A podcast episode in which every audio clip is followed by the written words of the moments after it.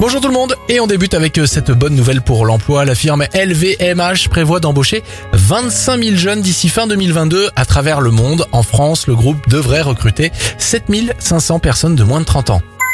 Bravo au streamer Arkounir, il a réalisé un live de 126 heures et fait le tour du monde en Street View.